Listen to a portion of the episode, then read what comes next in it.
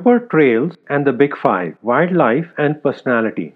Hello, everyone, and welcome to the podcast of The Ordinary Maverick. This is Ajay, your host, an ordinary maverick sharing real life thoughts and experiences and maverick tips. If you haven't hit the subscribe button yet, please do so and you will not miss another episode. There's a first time for everything, and that first time experience, good or bad, always remains in one's memory bank forever, right? Well, I remember the first time we rented a camper and went camping. Come to think of it, we were pretty brave. We had zero experience in camping, zero experience in driving a camper, but being true mavericks, we just jumped right into it. I remember vividly that bright sunny morning when we drove from Pretoria to Johannesburg to pick up the camper van. With excitement, we got the tour of the camper van, understood all the features, got the keys, and drove off.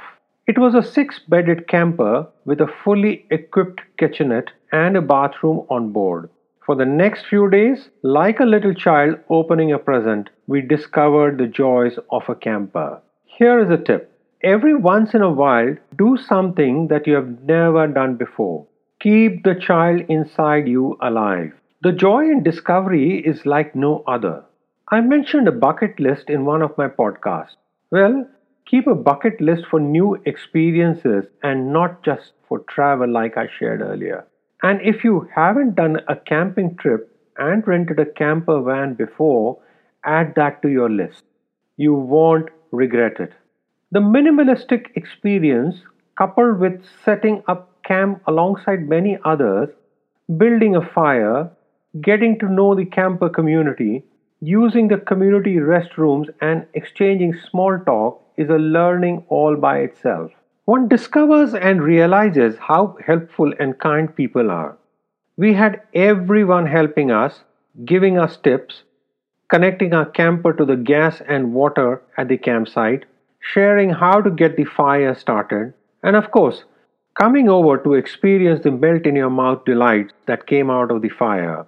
Yes, the smells emanating from our camper site of the marinated chicken and the marinated veggies brought us traffic. okay. Everyone stopped by to comment on the smells, and we generously offered them a taste. And the next thing you know, additional chairs are being pulled up, and we have got ourselves some new friends. We discovered the joys of roasting marshmallows over the fire. In fact, our girls loved this part and joined other kids in this after the dinner ritual while adults enjoyed liqueurs and continued with beers or then brought out hot chocolate. There's something just so calming about being around a campfire in the night, with the stars above you, darkness all around except for the campfires, and the gentle breeze and low hum of small talk. Camping is invigorating, and we are ever grateful for our time in South Africa to have experienced and fallen in love with this outdoor activity. I have come to see camping as something everyone should do at least once in their lifetime. Nothing like fresh air and being close to nature to make one immediately de stress. Camping also helps in our relationships in understanding each other. One can't be in a campsite day in and day out without the frivolities and not get to know one another. If you're friends at a camping site, rest be assured you will be friends forever. We can vouch for that as we have some amazing friendships formed over campfires that still burn strong today. Also, camping makes one realize that there's very little you actually need to be happy. Living out of a tent with the basics brings home that fact real soon. For parents who are listening to the podcast, let me share something. We sent our girls on their first camping trip when they were just 10 and 11 years old. It was in Rishikesh Valley of the Himalayas in India. Both went off with this group that specialized in organizing camps for children, and for two weeks we didn't have any contact. Well, that was one of the conditions, as the whole idea was for the children to be able to experience camping without distractions and phone calls, etc. and experience the mountains, camp out, cook outdoors, do team activities, etc. etc. Our girls returned with a lifetime of memories, new friends, the wonders of the joys of discovery, and the sense of accomplishment returning from a successful camping trip. And there are all kinds of camping. We have also camped with just tents, no camper van, which is actually quite fancy in comparison. We have done camping in campsites that had the basic sleeping facility, like beds in shared spaces, and then we have camped by the riverside when we rafted down the Orange River in Namibia. Now, that was an experience to recount, and I've shared more on that in the episode on disconnecting to reconnect. And then, of course, there's the camping safari. Having lived for over a decade in the African continent, one experiences all kinds of camping. Wonder if you have heard of glamping? That's glamour camping. yes, you're still camping, but in style. You have these luxury tents with all the amenities, great meals, drinks, and the entire experience is designed to be luxurious. It's good to do that too. One must treat ourselves. Often we are so caught up in the task, in the next milestone, in the accomplishments that one forgets to live. Our time in Africa definitely brought home this aspect. You know, when you go on a safari, you learn to go with the flow. One has no idea what's in store and what one will see. That's where the joy of discovery comes in. You set off for the day in anticipation. You might have heard about the Big Five. Well, we soon learnt about this in South Africa. The Big Five are the lion, leopard, wild buffalo, rhino, and the African elephant. When one gets to the Kruger, everyone is keen to see the Big Five.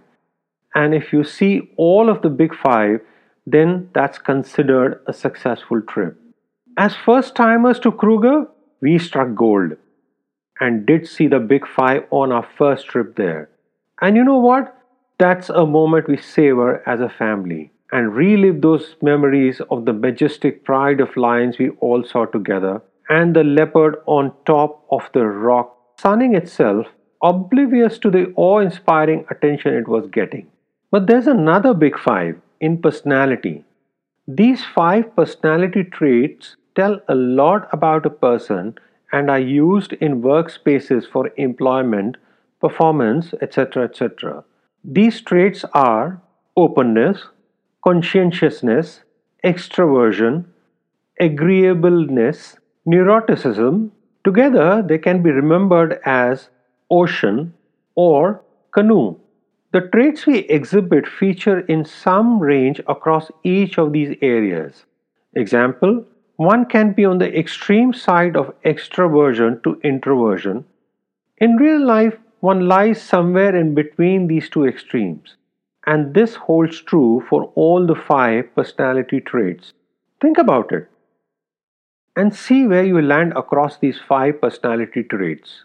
Openness signifies the curious nature, imagination, insight. Conscientiousness includes thoughtfulness, organization, mindful of detail, goal directed. Extroversion includes excitability, sociability, assertiveness, emotional expressiveness, while agreeableness includes trust, kindness, altruism, affection. And then neuroticism includes sadness, moodiness, and emotional instability. Together, these five traits determine one's personality and the range for each of the five traits comes together as a definition of one's own unique personality. Research has shown that both nature and nurture shape these big five traits towards defining the personality. Of course, one's behavior is defined by our own underlying personality but also by the situation.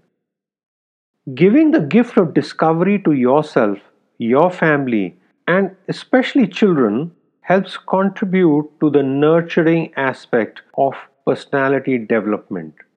Embrace the maverick spirit, go with the flow, discover, and continue falling forward.